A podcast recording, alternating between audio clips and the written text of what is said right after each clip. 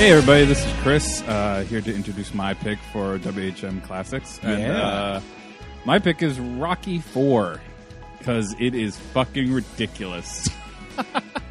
it's a preposterous movie. It's It is. it- it's it's a quarter of a movie of original footage, maybe a quarter, and then the rest of it's montages. It's insane. It's absolute insanity. Sounds like the perfect movie for me. Well, Just it is all you know because I know you have all the Stallone posters on your wall, Mm. and I know that just Mhm. seeing all of that footage of, of Sly Oh, is really is Oh, exactly my- what you want. Oh my god! But yeah, I I find this movie really.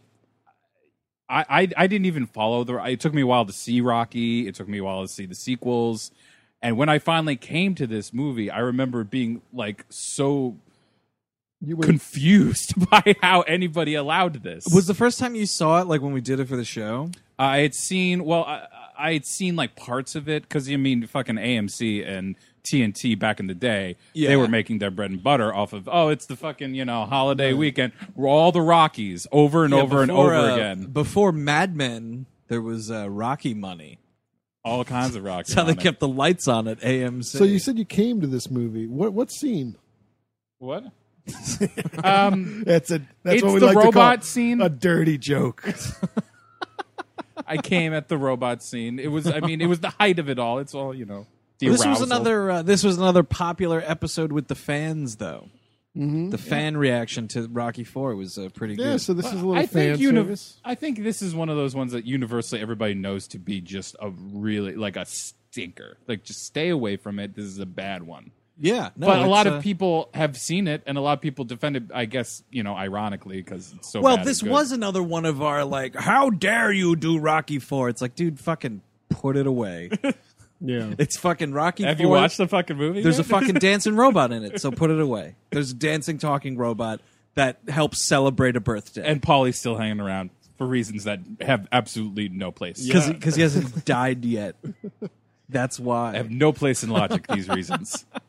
You'll hear a lot more of this on this episode. yeah, yeah, that's true. Yeah, what's that? Oh, I'm just reminding folks if you don't know, stick around to the end. We'll be back to do a little outro, Yeah, say a little, say, say a few more thoughts. a couple of final thoughts, as Jerry Springer used to say. Yeah. We now join We Hate Movies, already in progress. We've never started out with a sequel. To be fair, this is Rocky 3.5. This isn't exactly a 4. it's not a four. It's it's barely a three point five. It's 3.2999.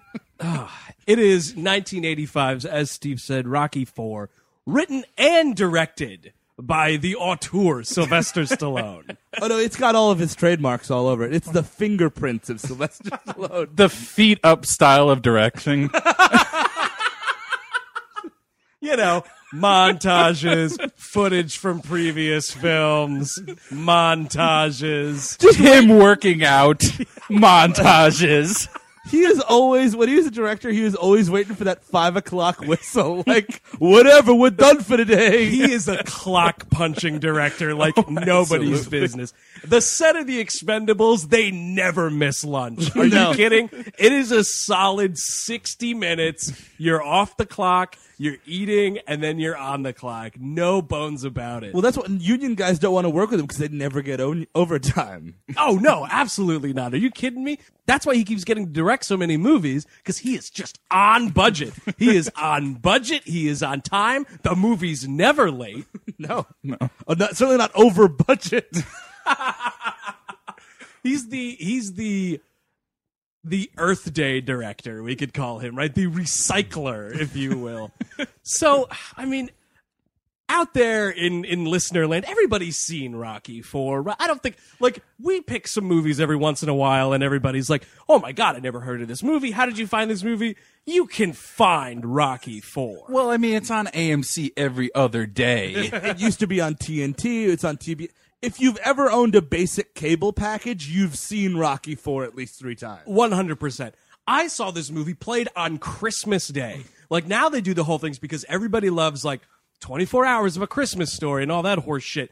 Now they started expanding that into like on Christmas Day on TNT, all the Rocky movies for you to watch and enjoy. Fucking AMC does that with every movie under the sun. Like they have die can't get enough Die Hard, and it's 24 hours of Die Hard. It should be can't program enough Die Hard. Totally. You want to talk about feed up directing? How about fucking feed up television programming? Well, this movie to me is uh, a classic patchwork movie. It's one of those movies where I saw patches of it throughout my lifetime, and this actually was the first time I saw it from start to finish. oh, really? The I've first time you seen- sat through. I have seen every single scene we watched. Right. Every single one of them. yes. But I saw them at disparate times in my life.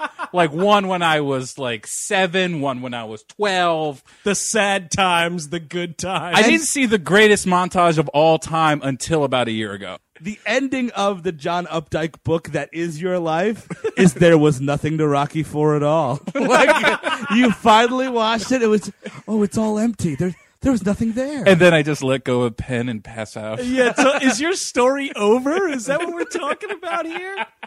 All right. So, basic plot premise of this movie. It is the gaudy year of 1985 and everybody loves to be American. I think that's like the first line of this script. Like honest to god. Well, the first well, the first thing we see is it's like it, the shitty like 1980 Super Bowls where you would see two helmets, cr- two football helmets crash into each other. This one has an American like uh, f- American uh, boxing glove crash into a Soviet Union boxing glove and exploding. No, totally. I thought I was watching the last 5 years of the Bud Bowl. So we get an explosion, and then much like uh, my favorite Superman movies, it's like previously on Rocky. yeah, no. it just go like you, just see a montage of what Rocky Three was. You're like, okay, this is a little helpful. Like it's a it's a fine credit sequence. Like now I'm caught up. You know what though? Uh, the, my one beef with the previously on Rocky that I have with Rocky Four, not a mention of that Hulk Hogan fight at the beginning of Rocky Three. Thunderlips. Thunderlips is the most ridiculous thing Hulk Hogan's done outside of a Hulk Hogan starring movie. I also have a problem with it being previously on Rocky when the movie itself is previously on Rocky. oh, we'll, we'll get into that, which is just the entire film is montages. so when we get caught up to speed with what Rocky's been up to, It's basically uh, just like uh, at the end of Rocky Two. You know when. Uh, Rocky and Apollo have a newfound respect for each other, and they're kind of having like, "Hey, let's let's like you know spar in the ring and have a you know really see who's the best." That's how it is, and we we're treated to a lot of that like relationship, right? Like their friendship. Yeah. Right. They're all they're talking about how, you know, like like they're watching their first fight on TV and they're just talking about the glory days and how, you know, we're getting older, we can't do what we used to do anymore kind of a thing. And this that's Rocky's point of view. You know, like in his mind he's made it all. Like he's he's got the mansion, he's got the girl, he's got a family. His fucking brother-in-law is just hanging on to every dollar he makes, living the American dream. Eating every sausage in his fridge. Exactly. and Apollo's whole thing is like, no, you're crazy. We can still do what they do. You know, um, he later says in the movie, like, I'm in the best shape of my life, which is like, you're just kidding yourself, as we obviously see later in the movie. But that's that's basically the idea of this movie is like, when are you, you know, when you're a person who you do one thing your whole life and it's all you know how to do. How do you stop or get yourself to Well, stop doing? It? Don't that thing? start throwing themes around like there are themes to this movie. Well, it's kind of. I'm sorry. There kind of are. well, it, no, yeah, it's especially like the body. The body gets old, so an athlete has to go away. Mhm, Like, exactly. You become a commentator.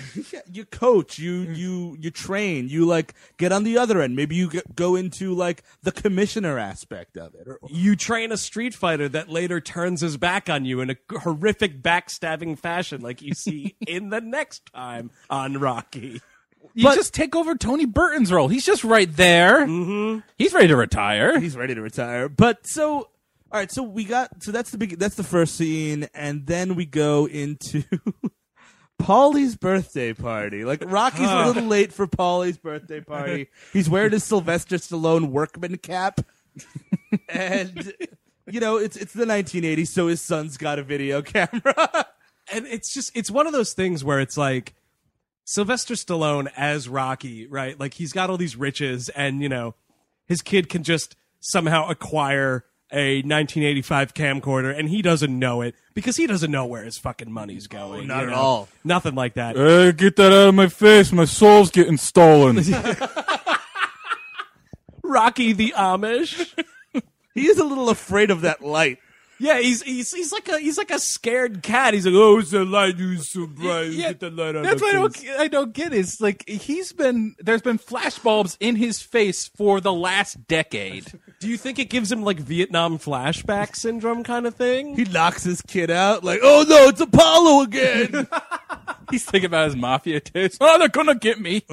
He was really bad at being a mafia hitman. Oh, he by was the, the worst. Or he wasn't a hitman, but he was like a tough guy, and he just couldn't cut it. He's a, a breaker of thumbs. But he couldn't even break the thumbs. No, he he couldn't break second thumbs. chances. I know a couple of friends who were like bigger dudes, and like every so often they'd be approached by people to be like, "Hey, you know, this guy's giving us a problem. Want to beat him up for a thousand dollars?" And they're like, "Ah, not so much." See, because as tempting as that is, right? And if it was like just some scrawny Bronx barber or something like that, you beat one guy up, you're beating up 50 guys. Mm-hmm. Like that, you never get out of that. And then all of a sudden, you're Russell Crowe in L.A. Confidential, and you're beating the shit out of tiny Danny DeVito and feeling really bad about it. that is one of the most entertaining scenes in film history. See, I would always be scared that I would never be able to actually break a thumb. Like, I think I'd maybe be able to strain a thumb, Yeah, just get it like bent so it's Yeah. really uncomfortable. And the guy's like, hey, what are you doing? but then I would just get really frustrated at myself. Like, why can't I do it? Come I can't, on. even, I can't even crack my thumb knuckles. You know what I mean? Like there's those people that do that, and I like pussy out at the last second. So Paulie's birthday party. so can we just talk about who presents Paulie the birthday Oh, cake? sure please? The the greatest example of 1980s fucking financial excess. The robot in this movie. No, that's not true. It's not like every every wealthy person in America had a robot at this point. No, but every wealthy person in America had some sort of redonkulous thing that they didn't need, but they spent thousands of dollars on because they could. Whether it's like it's it's it's uh, it's Albert Brooks in uh, his Dead movie. Oh, uh, defending your life. Yeah, defending your life, but he's got that big fancy CD player that he doesn't know how to work, like '80s excess at its finest. All right, but you're equating a CD player with a fully functioning thinking robot. With a CD player in it. a CD player in the 1980s was like $500. That's a serious fucking deal. Yes, I understand that a robot is a more serious deal than a CD player, but it's the same line of thinking, right? Like, we have these high paying jobs. America's never going to end. It's so great. But here's my thing: is I don't understand, is not really explained by this movie. It's a classic case of you can't just throw a robot in a movie because, like, you need like the that, the robot needs a story arc. We need to see the robot being built. We need to know like what U.S. robot relations are at this point. Like, Exactly. how many robots are there? There are two kinds of movies in this world movies with robots and movies without robots. Any movie in the Rocky franchise is a movie without robots. it's such bullshit. And it's not a thing where it's just like like your little like Robo Buddy cassette thing where his like tummy pops out and you put a tape. This is a goddamn sentient being, like It's built by five foot IBM. Yeah, playing Jeopardy. Like this robot is the real deal. Does anybody know what movie made this a thing? Johnny Five in fucking what's yeah, it Johnny. called? I think a short circuit might have been after this. or yeah, maybe it's- that's that's what I'm wondering. Is because I think Short Circuit was after this. Well, then I mean, I don't know, like eh, Lost in Space, and but that's like sci-fi. But like again, Lost in Space, a television series in where the world has robots that exist. like th- there was. I mean, obviously, uh, uh, I mean, I guess it's just like fear of computers It's like kind of thing. Star Wars was really popular. Everybody Yeah. likes robots. You know what I mean? Like robots were in a lot of sci-fi movies, and that's they were like popular elements. Like oh, like everybody loves that wisecracking C-3PO. You know, Rocky, the Rocky franchise is getting a little stale. How about a robot, buddy? What? Everybody loves robots, but here's the thing: you put a robot in a Rocky movie, it damn well better be doing more than giving Paulie a birthday cake and babysitting children. okay, like. This guy should be helping Rocky train. Yes. Ivan Yeah. Drago gets to use all those fancy computers to help him train. Why can't the robot help him? Or maybe the robot gives him a uh, like a crucial piece of wisdom at, at a really opportune point, like Rocky's about to give up, and the robot's like, "I don't know how to give up, Rocky. I'm not programmed that way." At least you understand love. Rocky, you must reformat your hard drive. Uh, this just in from the internet ticker, by the way. You're totally right. Short Circuit 1986, a year after this movie. Did Short Circuit rip off Rocky 4? It's a similar design as far as robots go, although this robot's a little cleaner. It's very bubbly. It is a bubbly robot. It's a, it's, kind of a BB. It, it's a it's totally a BB. Yeah. It's a BB. It's kind of like the robot from the Jetsons. Rosie. Rosie. Because, you know, much like Rosie, Rocky's robot's also like a maid in a way. That's true. it has its own intro music. oh yeah, the whole movie, rightfully so. The whole movie stops. With, like Rocky's like, "Oh, uh, Paulie, I got you this great birthday present. You're totally gonna shit your pants." And he turns the lights off, and then like everything goes weirdly synth, and everything goes slow, and this fucking robot comes out with a birthday cake and says, And Paulie, by the way, is not having this robot. Well, of all the people you're gonna give a robot to in your life, "We could get into Paulie now. He's a re- he's one of history's greatest losers." He he Ah, the he loser. might be cinema's greatest loser. he just might be.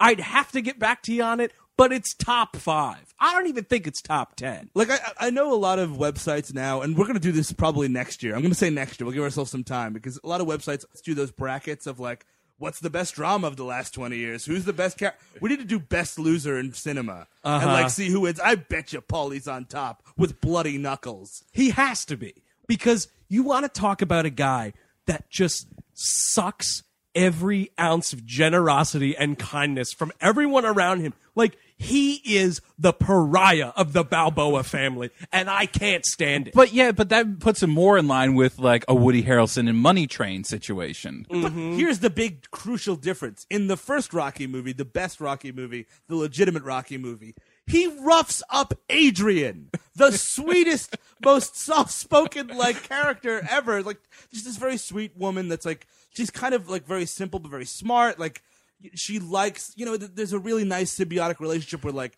Rocky's very strong, she's very weak, and Paulie beats her up when she's pregnant because he's a piece of fucking dog shit. Like that's the lowest thing you could do. That's why you get somebody a robot for a birthday present because it's like, here, Paulie, figure that out. What are you gonna do with a robot? I swear to God, if my fucking shit ass brother in law beat up my pregnant wife and I got rich and he's living at my house asking when fucking dinner is, I'm getting him a robot for his birthday. But it's a chopping mall robot with a fucking buzzsaw. And it's gonna fucking slit his throat. That's the thing is the happy ending to Rocky. The happy ending would have been him in the street, frozen to death, cold. They leave him in Russia. they should have left him in Russia. no, Russia. I mean the original one. Oh, yeah, the original just one. frozen on the mean streets of Philadelphia. No, yeah. And the- oh, oh, oh, and the oh, I mean, it's uh, it would not match up time wise, but man, if somehow if Bruce Springsteen's Streets of Philadelphia came on, he's just dead on the side. That's what that character deserves. There's no reason to keep him. He's in all six Rocky movies. Mm-hmm. There's no reason to have that hanging up. And here, oh, you want to talk about the most frustrating part of this whole situation is that Rocky Balboa, Adrian is dead and he's still alive. He's still sucking oxygen out of this world, and she is in the cold earth. And Rocky is alone with him. His kid hates him. And fucking at that point, Paulie hasn't filed a W two in thirty years. Because Lord knows he hasn't worked a day in his life since Rocky won that first match. No, deadbeats do not file W twos. That is a straight up. And he hasn't learned a goddamn thing in the entire span of the Rocky universe, No. he's not other even, than to not rough up women. Well, the other thing about Paulie that's a real conundrum is why Rocky keeps him in his corner because he's not even that knowledgeable about boxing. That's the weird thing. That's kind of like a weird um the Fonz lives with the Cunninghams now kind of a thing because Yeah. like the series is going along. You got to just kind of rope everybody in. You Yeah, know what I so mean? he's just in the co- why not? He's in the corner. Because other than that, you need to either like cut Paulie, which you should have done from the movie, or like you got to give him a subplot, which you don't want. You know what? Here's here's here's what should have happened. Okay, script for Rocky Two, opening scene of the movie. Right, like exterior, a line of cars pulls away from a cemetery.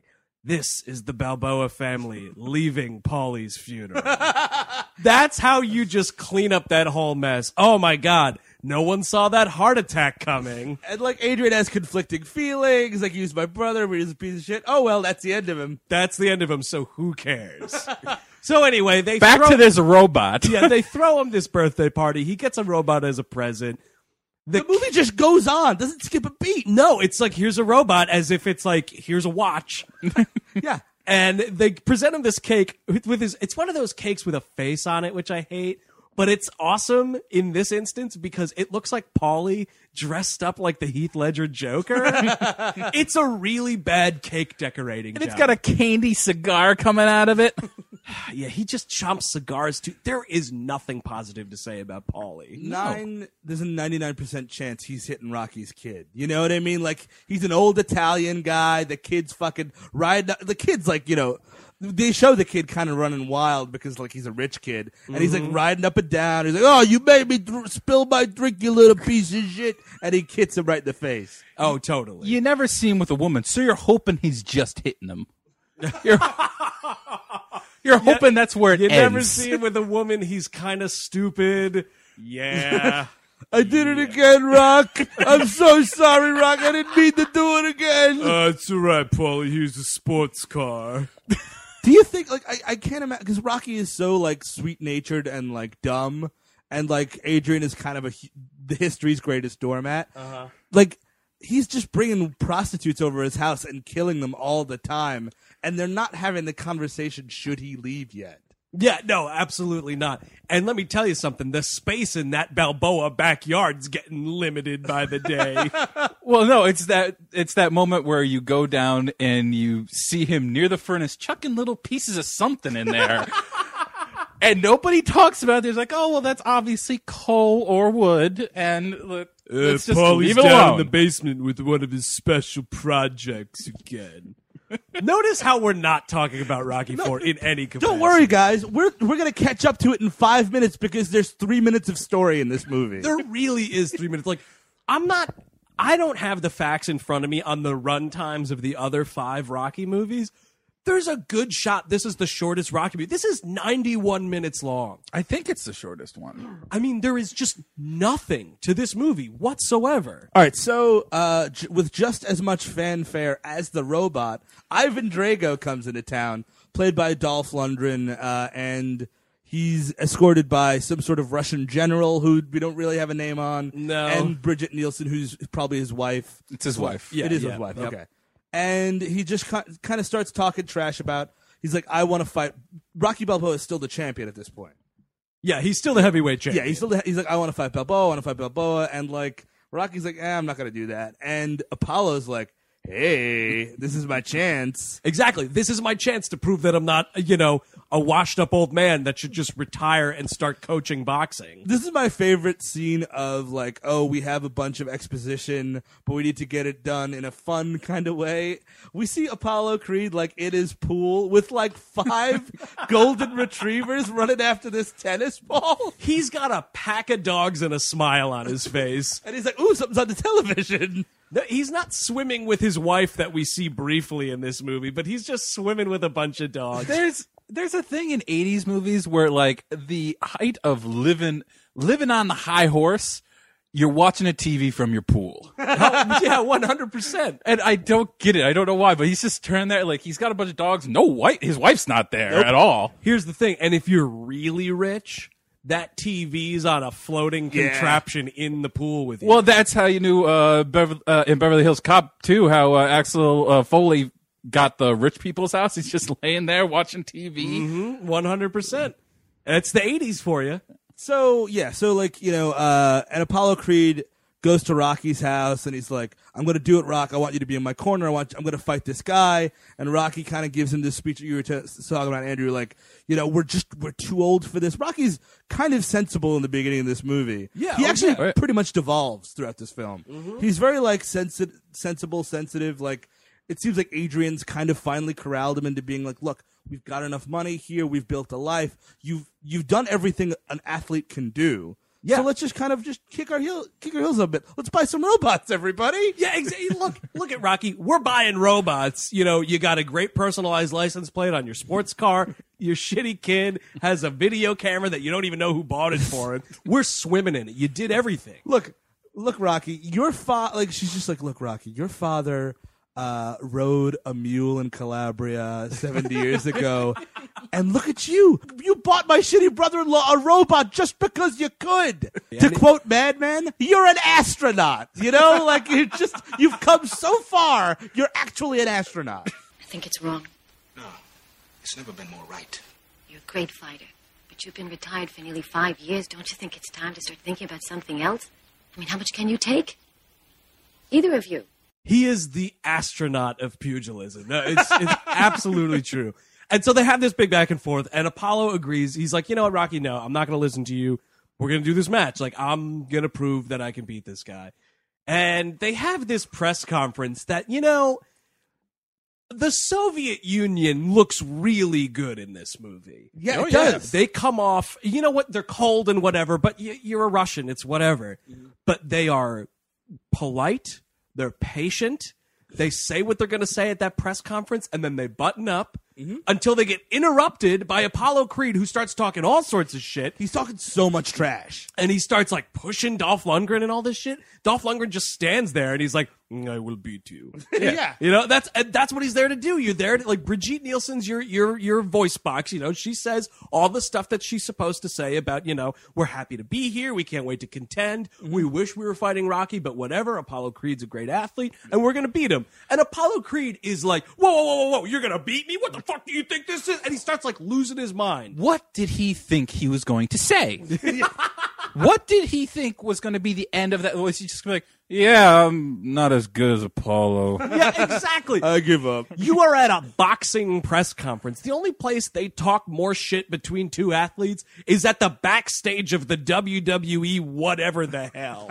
You know what I'm saying? Like, that's what a boxing press conference is for. You get weighed in, you, you know, get chest to chest with somebody, everybody goes, and you kind of talk shit for 20 minutes, and then everybody goes home, and the fight's the next day, and you just have a good time in Las Vegas. But Apollo Creed takes this so seriously and so personally. Him saying, "I'm going to beat you." it is it is the biggest overreaction I've seen in a long time. Well, the thing of it is, is like Apollo Creed is obviously modeled on Muhammad Ali, but hmm. Muhammad Ali, at the very least, was a nice guy. Do you know what I mean? Like Apollo, like Muhammad Ali said some terrible things about George, Fra- uh, Joe Frazier, George Foreman, like, and those guys still hate him to this day. oh yeah. But like at the same time, like you know, like Muhammad Ali, just there was a style to it. He was kind of clever. He was funny about it. No, Apollo Creed's just kind of a jerk. He is. He's just a jerk. Like all the stuff, you know, all the trash talking that Muhammad Ali would do, you know, there was like a rhythm to it, there was a flow to it, like it looked cool. Yeah. This is just like, oh, what do you mean you, you said you're going to win? What's that about? What do you think it's about? You're a boxer. Well, you hold on, little lady. You hold on. Because lose and lose royally he's going to do. How can you be so sure? Well, I've been with the best, and I beat the best. I've retired more men than Social Security. Excuse me. You are not very realistic, are you, Mr. Creed? where, where did you come from? What are you talking about? You can box, yes, but you are far too old to think that you can win over Drago. Oh, is that a fact? Yes, and it could be a painful one. You put that heavy bag with eyeballs in the ring with me, and you're going to see the meaning of pain. Why do you insult us? Now, you just hold on here. Don't make me out to be the bad guy. I came here to talk about a friendly exhibition bout. Any sport where you're contending for a victory, one team thinks that they can win over another team. And if you go into a, a, a bout or a match or whatever, and you don't think that you can beat the other team, you don't deserve to be there because you're not a competitor. and you're going to lose more than likely. yeah. And Stallone's there. Stallone's in his corner is going to be his corner man. Stallone's only job is to be his corner man. Put that in your fucking cap, everybody. Only responsibility is to make sure the fight stays safe. it's an exhibition match. It's not for the belt. It's not for anything other than pride and just sort of like, oh, there's this Russian guy. he c- Like, uh, actually, uh, I, I read that you know, the Russians, the the Soviets never fought the United States in any kind of uh, boxing match. Like that was one of the the one like you know holdouts, and that's why this movie was a little bit like far fetched in a way. But so it's like it, it- it's in that world. So it's like, oh, okay, let's see a Soviet fight an an American and we get to the mat. Like, there's no real training montage yet. We're, we're like 20 minutes out of montage, doing pretty well, everybody. I mean, but that's the other thing about this movie. Like, if there's a portion of the movie where you need a montage, Yeah. How about something with Apollo? You know, training with Rocky. Rocky's helping him along, get like preparing for this fight. It's just, I'm gonna fight him. Press conference, talking shit, and all of a sudden, here we are, the big day of the match in Vegas. And now James Brown. This is the most lavish, over the top, Broadway style boxer's entrance ever, ever in the history of the sport. it's the most obnoxious America's ever been. Yes, that too. Stephen Sondheim would have said, "Take it down a notch." Just everybody, let's calm down a little bit. It is, I mean, like we've, we've said it on the show a couple times. It's the epitome of ugly American. You know what I mean? Like, Oh, yeah. brash, nasty, self indulgent, boisterous, But- loud. But the problem is, it's not self-aware. Like, what would be? It would be great if that was like trying. It was trying to critique No. it a little bit. But no, this is seen as like, oh, isn't this just fucking awesome? Oh yeah, no, this is everybody loves America. Like that's all that's going on here. Though this does have all of the subtlety of a WW at that time WWF wrestling match. Like you know what I mean? It's the Iron Sheik versus Hulk Hogan, and everyone's going boo, boo, you're from a different country, boo. Oh no, one hundred percent. I mean, Apollo Creed is wearing a gigantic Uncle Sam top hat. A bedazzled. right up. Yeah, it's bedazzled, and he's wearing it right up until the second the bell rings. Like he refuses to take that hat off. They knock gloves with the hat on. I I don't know what we don't know the budget for this necessarily, but a good portion of it was sparklers. oh, sparklers, James Brown backup dancer, costumes. James Brown's habits. In quotation. Yeah, it's 1985 and he's doing Rocky 4. Somebody needed some money for something. there were three wranglers for James Brown. Like, Stallone's like, look, I know James likes to party hard. I like to party hard too. Problem is, I got lunch at 3 p.m. I want to get this shot done by 2 p.m. So, Mr. Brown needs to be there. He's got to sing his song, and we got to get some coverage. And that's all there's going to be, right, everybody? We're gonna need that three thousand dollar smile, James. So he comes out, and this is all to introduce Apollo Creed to the ring. It's like seven minutes long. Yeah. Like the lights in the arena come on, and Ivan Drago's already standing there, like I've been here for forty-five minutes. No, no. Weirdly, and I don't even know. This has never happened in the history of any sport, exhibition or otherwise. Uh, Ivan Drago goes on, goes to the boxing ring like underground, and he's he's elevated to Oh, the. yeah, you're right. Yeah, he pulls Oh, a that's right. total prestige. He just comes up, and no, like it's all just like. Boo! Look at the communist. well, I God, that's what I hated about it is that Dolph just like looks around like, "What's going on here?" You're telling me nobody told him what was going on? And again, Dolph Lundgren comes off completely sympathetic. Like he's just like he's a big imposing guy, but he's just like, oh, I don't know. This was supposed to be the what is the match happening? Exactly. He's a big imposing guy, but you know, he doesn't really speak English that well. He doesn't really know what's going on. He's just in this land where he doesn't know anybody.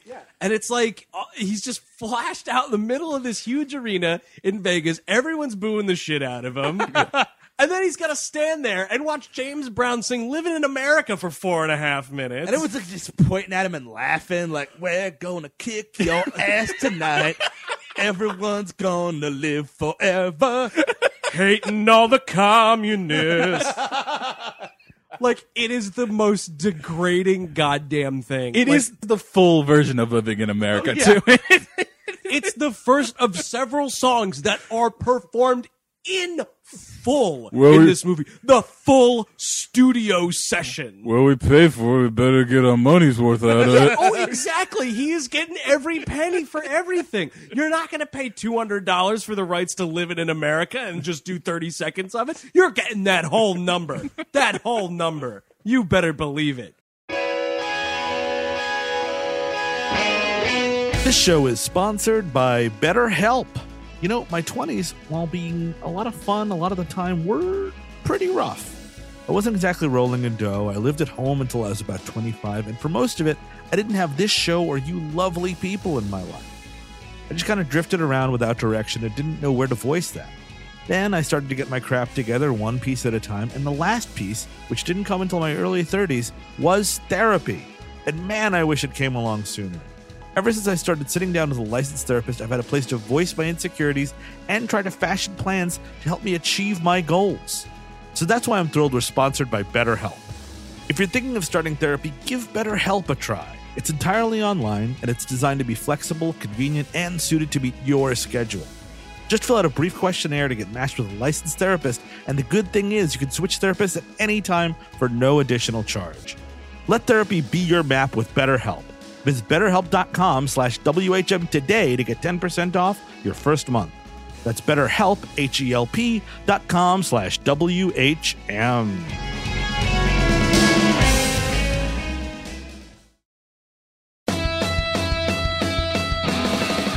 This episode is brought to you in part by Rocket Money, and they have this question for you. They handed to me just now. Mr. Rocket just handed me this.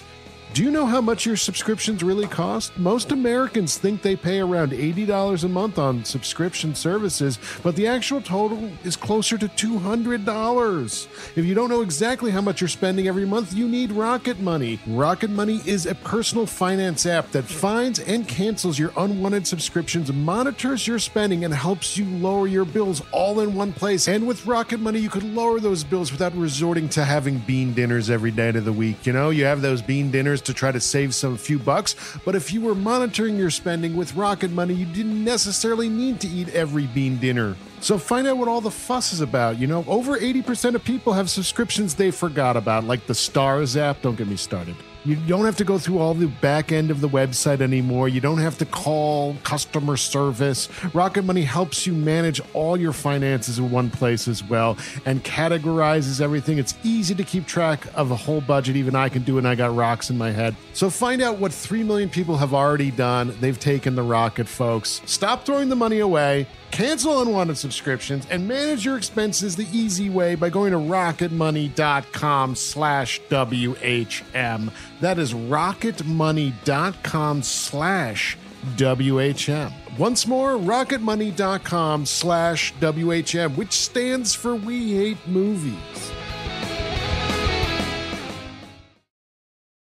So uh, before the match, Apollo is like, you know, Rocky, this is my big thing. Don't fuck it up for me. And Apollo, Rocky is just sort of like, well, I'm in this important position. You know, I might throw the towel. He's like, Rocky, don't throw the towel. Now I know Apollo's your best friend and everything, blah blah blah.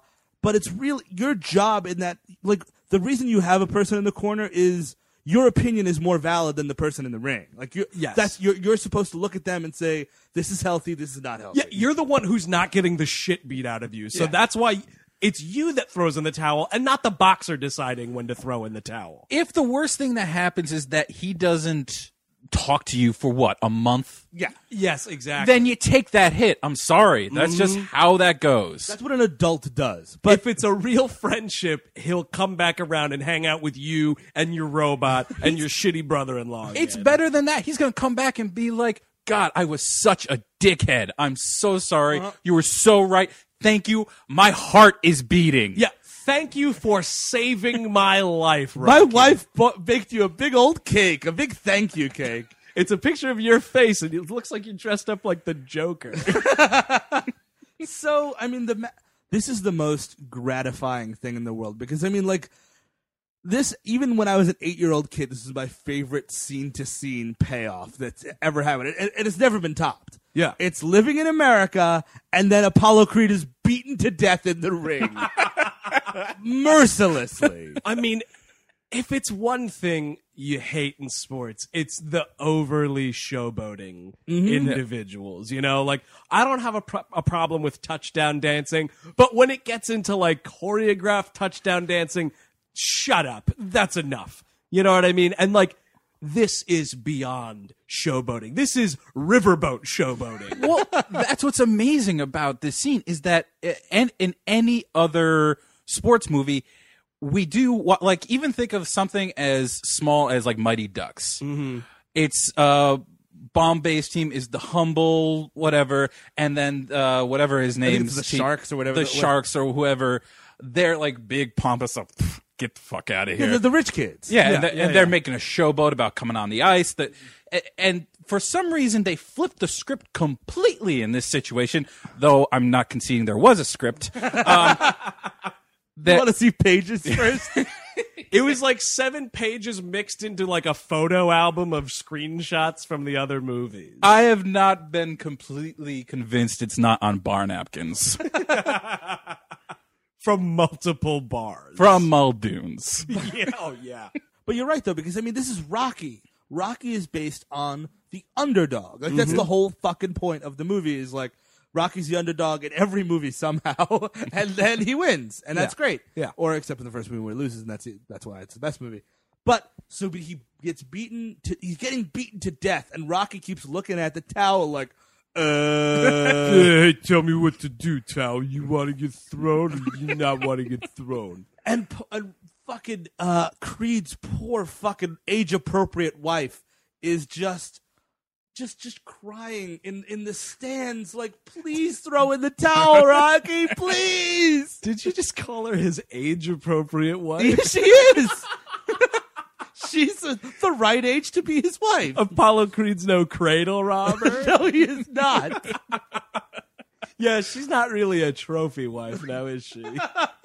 oh, that poor woman. Oh, It was the 1980s. How could I? Judge? Well, they first. They, they first Rae Dawn Chong originally read for it. oh, and, and uh, Carl Weathers is like no no that's that's not Apollo's character all right yeah, exactly. Apollo's not on his second wife okay that's a, that's not how Apollo plays the game Apollo's in it for life. And I mean, she's screaming her poor eyes out, like, please throw in the towel. And Rocky's just mouth breathing, looking at this towel. Even, uh, what's his, what's his face? Tony, uh, Duke.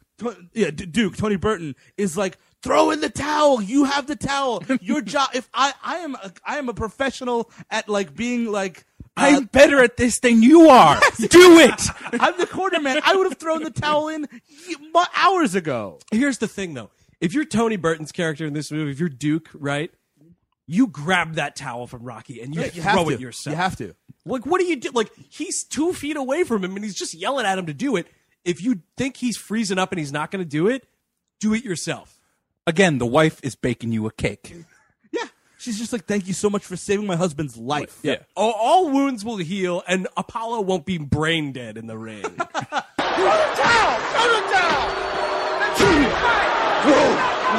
I've never seen Apollo take so much punishment. I mean, they don't really say what happens to him if it's like, you know, brain damage, if, if his neck breaks. There's a weird thing where Apollo Creed's like flopping around in that ring a little That's bit. the old. Uh, I don't know. I'm all wrestling today, but that's the old D-Von Dudley. Like to prove that like something bad's happening with your neck, you flop around a lot. Yeah. The weird thing is like to to create a villain in Ivan Drago, there needs to be a see. There needs to be a part of this fight where like he does throw in the towel, but Drago kills him anyway. Or like the ref is like trying to stop him and he kills him anyway. Or no, but he just kind of. I mean, he beats him. That's what happens in rock, boxing matches sometimes. Yeah, I mean, you know, people have died in the ring before. Like it's a, it's a, you know, it's a it's Tragic A, circumstances. I mean, it's a tragic circumstance, but it comes with the territory. Is Yeah. what I was trying to say. Like that shit happens, and it could be prevented if Rocky wasn't such a friggin' pussy. Like it's, I'm sorry, but he totally pusses out in that moment. they tried to do like at the end he's like uh well the, uh, drago is like uh, it doesn't matter if he's dead i won or some kind of thing like that That's the only instance of villainy in this movie. Is Yeah. he's like, you know, I, I won this fight, and if he dies, so be it, or something like that. And it's like, well, yeah, it's kind of a shitty thing to say because he's sitting there flopping around like a fish, and obviously he's not long for this world and is going to die in the ring. But Sure. like, still, like that's kind of just it. Like he's still just a put together guy who comes in, does his business, and leaves. to be uh my favorite quote in the entire movie is this this one ringside announcer it says what started out as a joke has ended in a disaster Yeah, I mean that's that's the exact you know like, and that to me, it symbolizes more than just what's going on in that ring. That's like sort of the the message for this whole movie, right? Like, uh, you know, it'd be funny if I made a fourth Rocky movie, and then it ends in this crippling disaster known as Rocky Four. Like, it's it sums up everything perfectly. What started out as a joke has turned out to be a disaster. So so Apollo dies, and we just go right into that funeral. Like he dies in the ring, and he is in the ground. Like boom, boom. if you lose a bet Sylvester Stallone will do your eulogy. Like it's just the worst. It's just a sweet guy, and the angels will take his blood. I don't know. The amount of disrespect that this movie pays to that age appropriate wife, by the way, she's, I don't think she's even shown at the funeral. She's not. It's all Sylvester Stallone, and then they're showing Adrian tearing up, and Paulie's there in a shitty suit. Of course he is. But there is just no age appropriate wife to be found. Like, where is the widow Creed? And uh, again, with Paulie's shitty character, that is the first funeral for a black man he has ever been to, and the last funeral for a black man he's ever been to. What about when Duke dies? Because he's not going. They they make a seventh Rocky movie and Duke finally passes. Paulie again living out a character he shouldn't have. yeah, you do miss that scene where like where Rocky has to straighten Paulie's tie because he still doesn't know how oh. to do a tie Oh, yeah. at 53 years old. He's got to straighten his tie, and then Paulie drops a deck of cards on the floor and counts them all. Paulie's trying to bring his marbles to the funeral. His pet frog. Leapy. hey, Rock and Leapy, come to the funeral. Yeah, just put him in your front pocket, buddy. Oh Don't no! let him hop into the grave. Oh no! He got loose. Paulie falls in the grave. I love it. I love Here, it. Leapy, here's a grasshopper from your box. Oh no, get back here. He knocks over the priest. Apollo Creed was a great man. He taught me a great many ribbit. Paulie, I told you, you gotta keep your frog away from this funeral. But Rocky, Sorry, Rock. I'll go wait in the car. but Rocky's going near the pond. Rock, he's going near the pond. No, don't get your shoes all wet. They're new, Paulie. Come back. I ain't paying for no new shoes. Your birthday robot can dry your shoes off. So, but I mean, like, we go from this funeral scene, which is like two minutes, and then all of a sudden, Rocky has uh, agreed to uh, has agreed to be in this match. It is. It's like there's a missing reel somewhere. No, like it- it, it- goes right from that funeral to another press conference. Off the IMDb, there's a deleted scene where like Rocky goes to the uh, the the boxing commission and like goes hat in hand and asks for the match to be sanctioned. It's not, but he doesn't. Any he agrees to it anyway. All this is gone, I guess, because we needed more montages. Your movie's 91 minutes. You could have had a four minute scene where he goes to the boxing board and pleads his case. Exactly. It would make sense. But no, we needed the five minute driving and mourning montage. So that, yeah, that's the ne- next real. Uh, the next real big scene is uh, when Rocky goes home. He's like been doing all these press conferences about like how he's going to win the match, and it's all for Apollo, and he's not even getting paid for it. Question mark. Yeah, well, because that's one of those, like, you know, he's just doing it for honor and memory. But again, what about the widow Creed? Yes. she could probably use some money. Yeah, You yeah, know what I'm saying? She's got all those dogs she's got to feed. that pool TV's not keeping itself on. Okay? Let's be realistic. Exactly. Like just take like all the money will go to the widow Creed, who I am kind of sort of indebted to because I kind of sort of killed her husband. Exactly. Yeah. Like, and that's where, it, like, that moment when he agrees to do this fight with Drago is the moment where Rocky starts devolving again. Yes. Because it's back into thinking only about Rocky. Not this poor woman that he's just left husbandless. You know what I mean? Like Mm-hmm. Not his own about- wife, who he may leave husbandless. Yeah, exactly. Because and, and that's scene, like they, there's a big driving around scene, you know, and he's he's thinking about what he's gonna do. He's flashing back to the death scene, which we saw five minutes prior. Yeah. and he comes home, and it's a it's a big standoff. I feel like there's a standoff scene like this in every Rocky movie, There where, is. where you know Adrian's just like, Where- don't fight, we're okay. Where Adrian has to be put in her place. Oh yeah, because she's just like be an adult and stop boxing, please. Ag- I mean, it's this. It's the same thing of like we have everything. You've done it all. There's no reason for you to do this. You know, whether or not you win this fight, Apollo's still dead. Like it's mm-hmm. not going to bring him back. Like making 110 percent valid points all around. She says my favorite line in the movie, which is "You can't win," which is so great. And I mean, I was wondering if like his like there's a lot of mortality, especially in this Rocky movie. Of like, man, if he gets in the ring with this guy, he might get killed. You think he's like in a limousine and he's like everything's weighing heavily on him, and like he's like, I don't know, maybe you know, I don't want, I don't want to leave my kid an orphan, blah blah blah. Adrian, this, that, and the other thing, and then Paul he's just like, Rocky, I kind of messed my underwears, and he's like, Yeah, now would be a good time to die. like, maybe I'd finally be rid of you, you fucking, I don't even know what. No, he just like walks across the screen naked with a carton of ice cream. It's like Sylvester Stallone sitting in a giant leather chair in front of a fireplace, pondering mortality, and Paulie walks in nude with a thing of Cherry Garcia. Rock roll out of Rocky Road.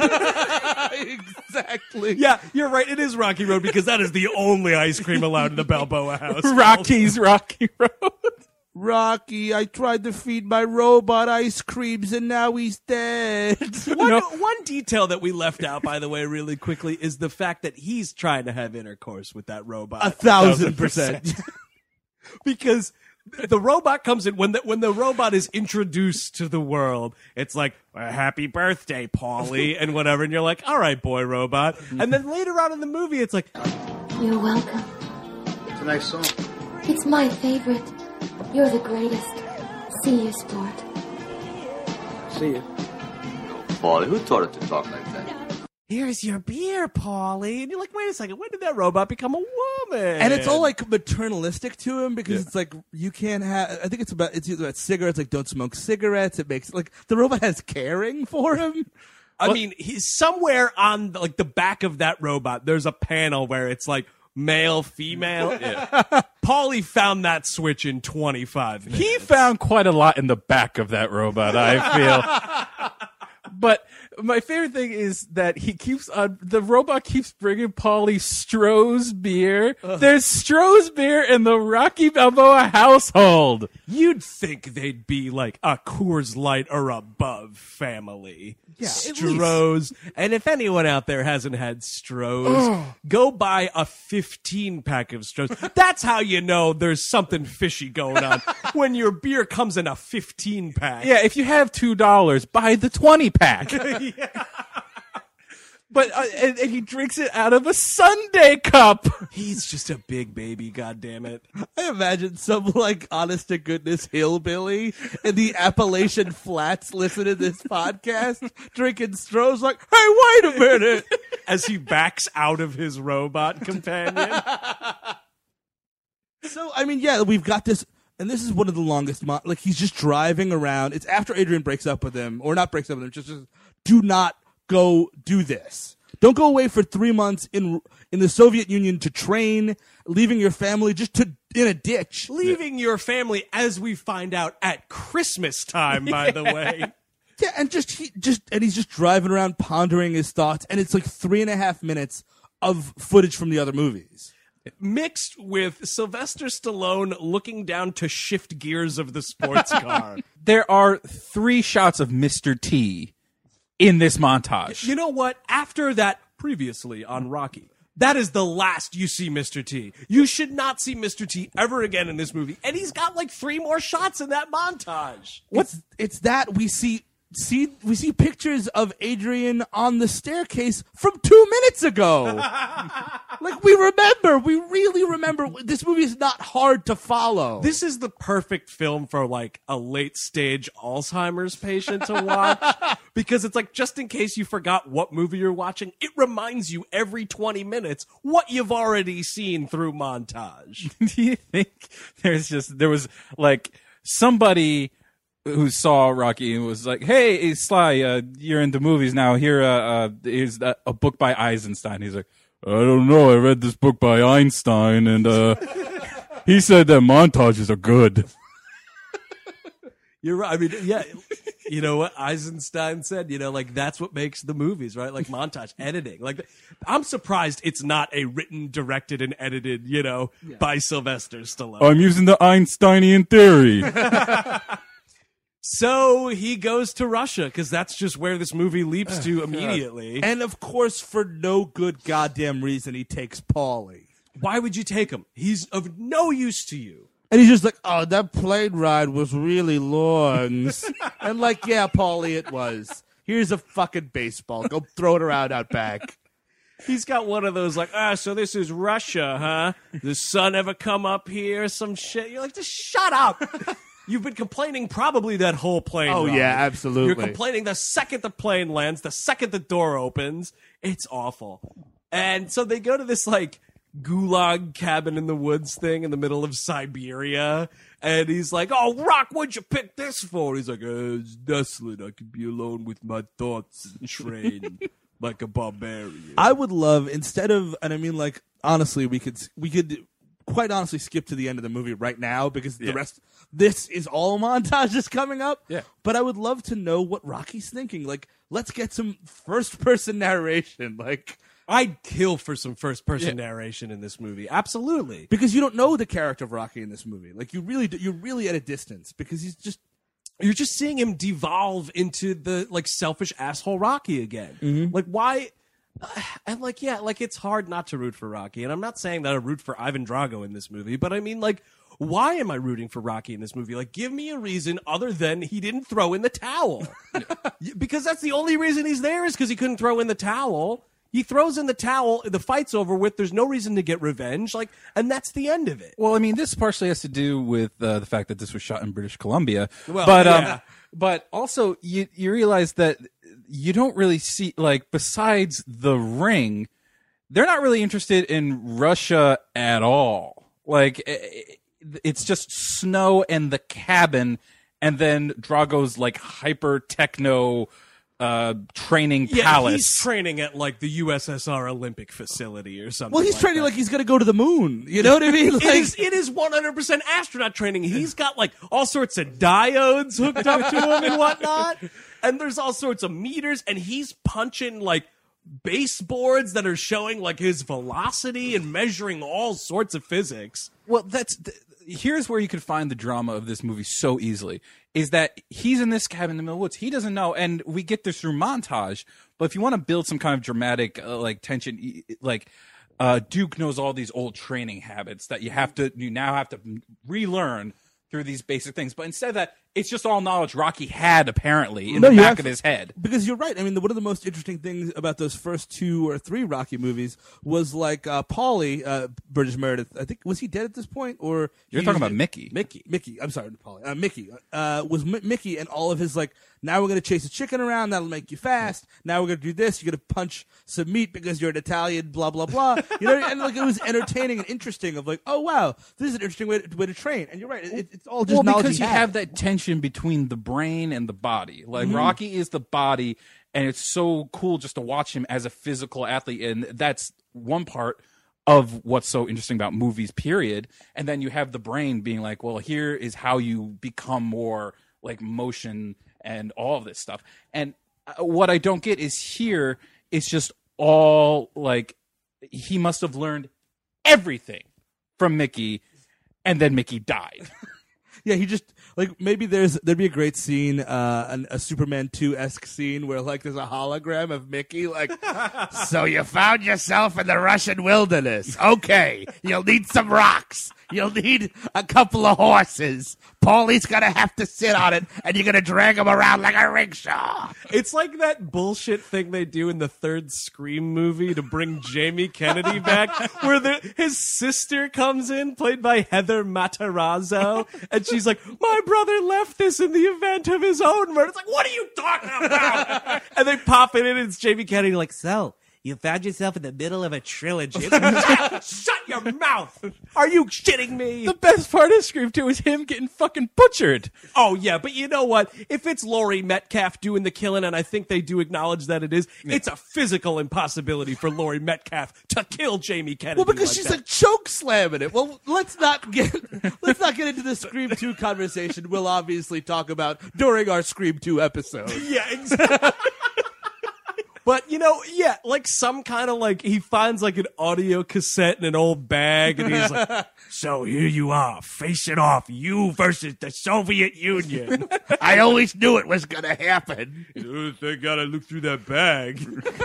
But no, you're but you're right, Chris. Because one of the most interesting thing about all boxing movies, it's, it's really evident in the fighter. It's uh, in, in the first Rocky movie, in the second Rocky movie, and the third one is like he has a plan for battle. It's not just I'm going to go in and punch the guy until I win because that's not how boxers operate. It's like Yeah. this guy's weakness is his body, so I'm going to work the body a lot. Or like I'm a I'm a left-hander, but I'll keep hitting with my right hand, and then he'll forget I'm a left-hander, and then I'll hit him with my left hand. Like those are interesting things. Yeah, and I mean, and and that again, it just goes along with this whole idea of like, you know, what you see in this movie of like the cockiness of America, the cockiness of this franchise, right? Of like, well, everybody's seen a Rocky movie already. Everybody knows how it works, right? Let's just have him go fight a communist and you know battle the Soviet Union. That's great. We don't have to have any kind of thought or process or anything like that. Feet up.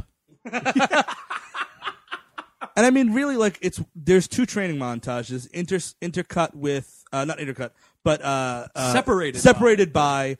Adrian just shows up and is like, "Yeah, I guess I have no self esteem and I can't hold myself to any ultimatums. Here I am again. Go beat him, Rock." And Or by the whatever. way, I left our kid to be babysat by a robot. Because there's no one left in that house but the kid, his two friends, and the robot who's dressed up like Santa Claus because his parents aren't home for Christmas because his father's boxing in the Soviet Union. Hey, Rock, where's Paulie? Oh, uh, he's in the bathroom eating hot dogs. Where do you think he is? Rocky, I went to the bathroom in my shorts. oh God, could you fix him, please? I'm trying to trade here. Duke, you brought the diapers, right? And yeah, you're right. There's a there's a whole training montage to just a, a, a instrumental, you know, 80s rock song. Adrian shows up, you know, Rocky wipes his feet on her doormat face. And then there's there's the rest of the training montage to a to a rock and roll number with some lyrics to it. And then the fight happens, and then the movie's pretty much over with. Like, Yeah. that's what we're dealing with. There's Now- one more montage. There's like literally there's one more montage to come. We'll, we'll talk about it. But you're right. No, it's just like then. Oh my God! Like we're already here. Holy shit! So uh, they get to the big match.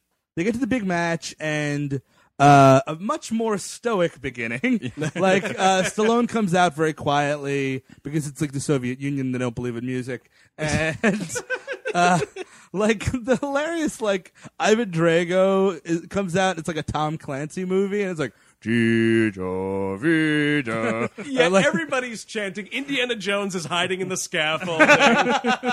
and there's just like this great mural being un- unfolded of uh, Drago. oh yeah, one hundred percent. Oh, the one thing also about villainy uh, is, and this would be a great thing to know in the movie and not shown in montage. Ivan Drago's on steroids. Maybe that's something to talk about in this Right, film. You're right. Yeah, the end of that training montage, you see him get injected with just a little something. He gets that that little hot beef injection there at well, the end. and this is another thing about this movie just flip flopping exactly what it wants. Because Rocky, in that montage, Rocky is all humble and he's doing the old school, like lifting a apple cart or whatever the hell he's doing in there. And like Drago is like boxing a robot. He's he's in this huge what looks like the biggest like banquet hall in America and he's just running around it. He is training to be the first man on Mars. That is what's happening. and then yeah you just see the shots of and that and again it's supposed to be just an instant like oh well oh this athlete does steroids uh, villainy again it's this quick Yep. shot of villainy instead of just being like he maybe did something really bad, or maybe he's not a bad guy at all, and he's just a fucking boxer. Like maybe there's some Soviet trainers, you know, he pulls out the needle and he's like, "Here, you could have a scene where maybe you know you have like a sort of wishy-washy villain, and Drago's like, "No, I don't want that," and he's like, "You're taking it," and forces him to do the steroid. You could anything. You could have a scene, like actually, period. You could have a scene of anything happening that isn't set to music. Like Ivan, uh, Dolph Lundgren's a really competent actor. He can go to. I mean, Stallone's a very good actor in in, in doses. when he wants to be. when he wants to be, he could be a very good actor. But Lundgren's a good actor too. You could give him things to do. One hundred percent. You could. and he's got a supporting cast all around him. Like there's there could be great B plot stuff of. I mean, like granted, like you don't want to over over you know uh, overbog your film, but like just give him anything to do, like conflicts, ideas. Maybe there's a scene with him and his wife in bed, and he like he's rough during sex or something weird. Like anything could happen. aside from Brigitte Nielsen, who has you know the most dialogue out of any of the Soviets, the rest of the people around him may as well be cardboard cutouts. Yeah. because all they say is "Drago," and that's it. That's it. Weak Americans. That's all they say. they might as well all be wearing devil suits.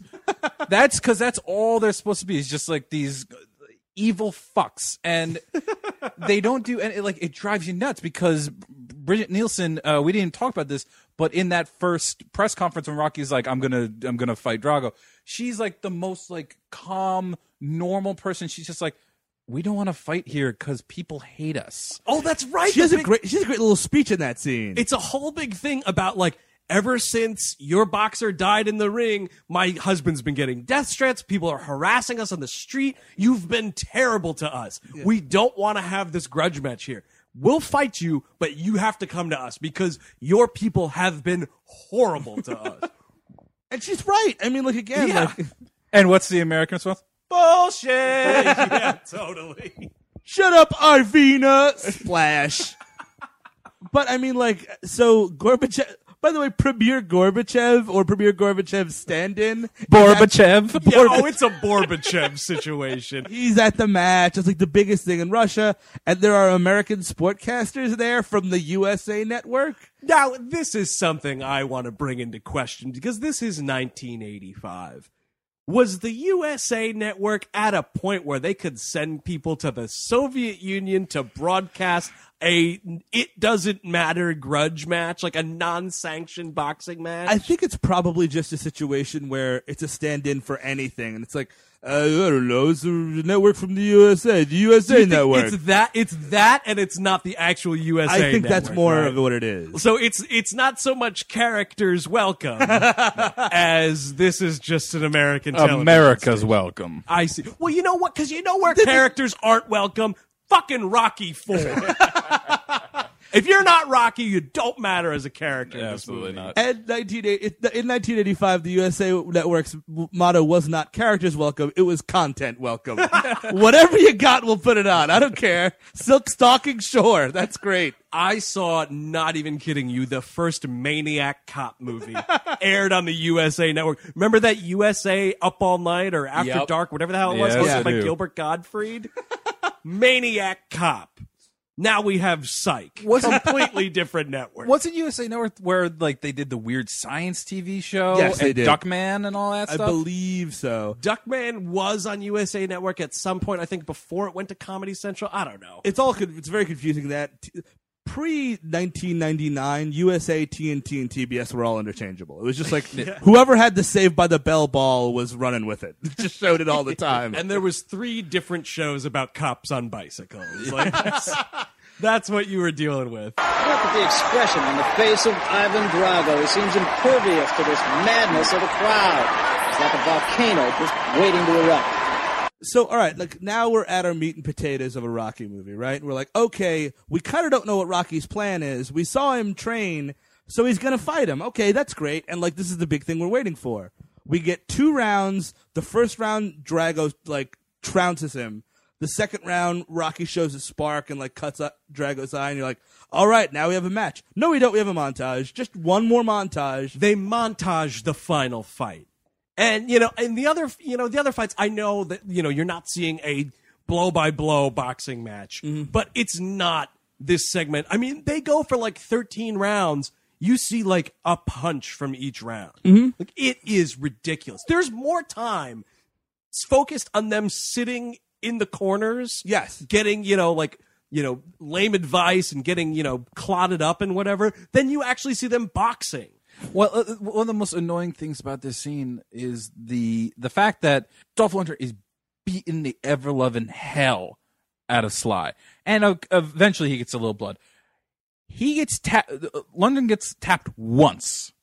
He's like, he's made of iron. Oh God, yeah. Well, there's that weird thing where they say to Rocky, he's not a machine, he's a man. Yeah. Yeah. And then, you know, it flips over and they're saying in Russian, like, Drago is like, he's he's not the man, he's made of iron. and That's you're such like, bullshit. Course Drago shit. wouldn't think that way. No. The little thing I know about Drago's character, which isn't much, is that he would not think that way. He's a confident boxer. He's hepped up on steroids, like we know. You know what I mean? Like, he's not going to be amazed because Stallone threw one punch at him. Wow, that punch made me have admiration for my opponent. No, not so much, Ivan. You cut it! You heard it! You see? You see? He's not a machine! He's a man! We we come out of the montage, and all of a sudden, the crowd, the Soviet Union crowd, is chanting Rocky for some reason. You got to be shitting me. Absolutely. Like this is the what are we talking about moment of the week here. Like you're telling me that just because this small American boxer starts beating the shit out of your Cold War superstar, that an entire arena of Soviet peasants is going to turn around and start chanting Rocky. While, by the way, Gorbachev is sitting up there, the wine stainless stand in, by the way. You're telling me that this whole place is just going to turn and ch- turn and start chanting for him? Are you kidding me? not I mean like let's just throw out the fact that they probably they probably had so much pride for Drago. And if and if Rocky was winning, they'd be heart heartbroken. But chances are they'd be too afraid to chant Rocky even if they did want to because of fear of losing their potato. You know what I mean? Like exactly. Like, okay, were you cheering for Rocky during the bout? Okay, go out this door where you're just shot in the parking lot. you know what I'm saying? Oh, you kept on Drago the whole time? Okay, you can go home and live another week. Here's your russet. yeah.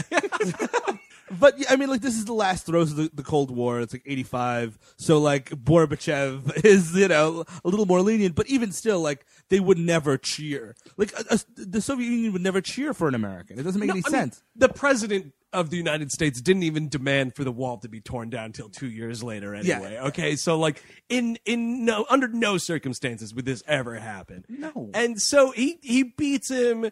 You know, Drago And goes it's not down. even really. It's, yeah, it's not even like a real like an uppercut situation or like No way. The choreography's so boring. It's just like he just beats him. Yeah, no, it's a it's I think the worst ending to a Rocky fight. I Hands know what the last punch is. I really don't. It's just a series of punches, and then Lundgren just kind of falls over into the corner, and the ref's like, "Yep, that's it." Mm-hmm. And Rocky like kind of goes after him, and the ref like pushes him or whatever, and then that's the end of the match. And you're like, "Oh, wait a second, I'm sorry, the match is over with."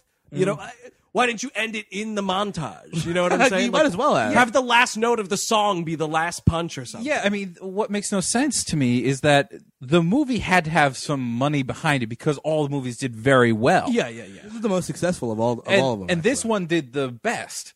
What I don't understand is how much did that robot cost? because my only other uh, avenue of thought is that he pocketed a shit ton of this money. I like the idea of Stallone being like, "Oh shit, we shouldn't have bought that robot. We got no money for nothing else. I got this great Rocky trading scene. I guess he's got to use rocks." well, no, but here's the thing then. If your robot cost so much money that it bankrupted the entire budget or whatever, right? Like, wouldn't you then get use out of that robot? Like, you're using every note of all those songs. Use that robot till its batteries run out. You know what I'm saying? Like, then you have the training with the robot scene. Maybe the robot's in your corner. You know what I mean? Dude, that robot, they trust that robot with their children's life. Can we talk about that for five fucking seconds? really? You're just like, I'm just going to go all the way to Russia, and this robot, who I think is okay, is just going to watch my kid. I mean, they have a scene earlier in the movie where some woman comes out and she's just like, uh, uh, Mr. Balboa, uh, Mr. Creed's on the phone for you. And he's like, oh, okay, the phone's ringing. And you're like, all right, so maybe there's like a housekeeper going on. But in, they keep cutting back to the Balboa estate. And the the little Balboa and two of his friends are watching the match, and that robot is in the background, just dressed as Santa Claus. And this woman is nowhere to be found. The house is completely dark. They're just sitting in front of the TV. Like, I think that robot is babysitting. Do you think it's possible that I mean that robot obviously is covered mostly in Paul's seed? Um, do you think he made it an honest robot? And that's Aunt Robot. It's Uncle Paulie and Aunt Robot. That's 100% what happened. There is another deleted scene, like when Rocky goes to the boxing board of commissioners or whatever. There's a scene where Paulie goes before a judge with the robot and they're married. and Rocky's got to fix his bow tie. No, no, yeah, no. Bill Duke gets ordained as a minister, or or not Bill Duke. Uh, Duke, gets ordained as a minister. It's been a long time coming, Paulie. You finally found your robot. Well, I spent most of my life hoping that it was going to be a woman for you, but I guess a robot will do. Better than a cow, I guess. At least it's sort of shaped like a human being. I mean, she's she's not that woman from the institute, but she's all right. Uh, so Rocky wins the match, it's like, hooray, Rocky won. And they this movie can't fucking grandstand enough because No. like he wins, and like usually Rocky just has a nice speech at the end, and it is what it is. But he gives his speech. I don't, it's all about like, uh, if I can change, you can change, we can change. Yeah, it's a whole thing about like when I came here, I didn't know what to expect. You all hated me, and I didn't know how to feel about that. But then through the course of this fight, I heard you chanting my name, and it made me realize if I could change, you can change, we can all change. First of all, when in this movie did Rocky change? As- Aside from starting the movie being a decent human being, Yeah. you know, an aging boxer at the end of his career, back to being a selfish douchebag. The change happened the beginning of the the beginning and end of this movie was 20 minutes in. Yeah, no, one hundred percent. Like the the rest of the stuff in the Soviet, like the Soviet Union, and their chanting of Rocky's name in, in the arena, that didn't do anything to Rocky. That didn't change Rocky. And we don't even you don't even see that in the movie. He just tells you it at the end. You know, you don't see him being like, "Oh wow, why are they chanting my name?" You know what I mean? Like, there's Yeah. not that moment when he's like, oh, "That's magical." Like, Like, no, they're just they're in the corner or something like that, right? And and he's like, "What what are they chanting? What are they chanting?" And Duke's like, "They're chanting Rocky or what?" Like It was about time they got on the American bandwagon. I'm uh, uh, the real deal. Uh. And also, by the way, if Rocky thinks that like they've changed, you're telling me that these people aren't leaving this arena, going back out into the cold night of the Soviet Union, and still instantly hating America again. Of course. but no, but the best part about this movie is so Rocky makes his speech and everyone roars with applause and starts giving a standing ovation. And then we go up to the upper crust. Oh. And Gorbachev is moved and gives Rocky a standing O. moved to standing O. Like at first when it happens and like, you know, uh, Drago loses, Gorbachev's looking over at the Russian boxing commissioner like, in the morning you will be drawn and quartered. Yeah. Like that's the kind of look he's giving him and you're like, oh man, this guy's screwed. Yeah. But it's that heartwarming Italian stallion speech You that just ta- melts his heart. You want to talk about being t- taken out to the back and shot in the back of the head? That's what happens to Gorbachev after this movie. Like, no way will a Russian premier, a Soviet premier, stand up and applaud an American athlete. Are you shitting me? No, totally. way. Like they, they always wanted to get Gorbachev out anyway because he was too lenient towards the Americans. The second he stands up and cheers for Jesse Owens, they're gonna put a noose around his neck. During this fight, I've seen a lot of changing. The way you felt about me and the way I felt about you. In here, there were two guys killing each other. But I guess that's better than 20 million. So what I'm trying to say is that if I can change and you can change, everybody can change. I mean, and and that's the end of the movie. We freeze frame on Rocky, and Hearts on Fire starts playing again. We get a lot of good production stills over the credits. it looks like a crappy yearbook, like photo spread. All these like grainy black and white photographs. And thank God that robot gets a picture. Of course, the robot gets a picture. Everybody gets a picture in this movie. now, and uh, Chris, I think you said you haven't seen all the Rocky movies.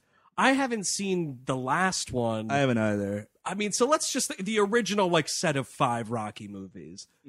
Is this worse than? I mean, because one and two you can't talk about because they're legitimately good movies. Yeah. three's a little wishy washy. Excuse me. This is four, and and five's garbage too, though. But where does this stand between three, four, five? I really wish I, I had watched all five movies. I mean, I, I wouldn't subject myself to that, but because I don't get paid for this show. Uh, but I would say, I mean, it, I think it goes. It literally the Rocky. I think it's a perfect arc downward. Like it, Uh-huh. it just it goes down the steps. It gets worse, worse, worse, worse, and worse. Four has a lot more. uh, Five has more story, and I think, as memory serves, it's very boring.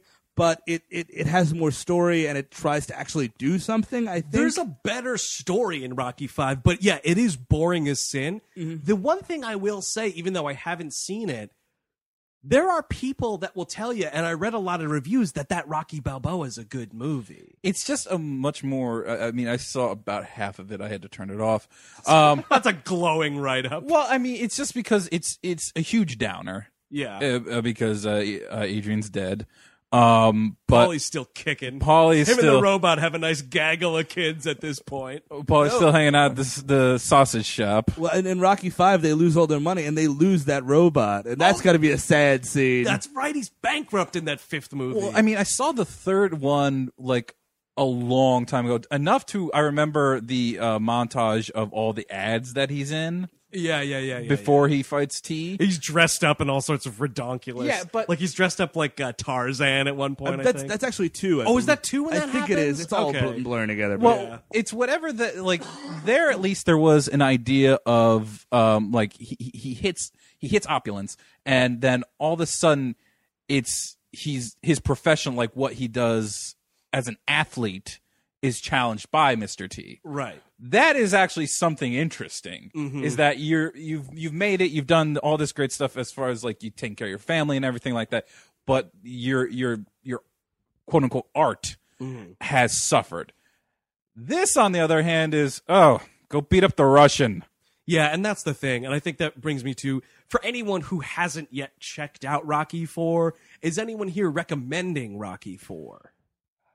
I guess I recommend it. Yeah, I think you could do you could do worse than 90 minutes. It's not I mean, it's not really a movie. It's the most annoying case of 1980s rah rah America you're going to see. Uh-huh. And it's almost culturally in- just interesting for that reason alone. Yeah. And there's a robot in it. So I always almost recommend movies with can robots. always Yeah, you can give robot points. What about you, Chris? i mean it's just a red white and blue cum stain i can't like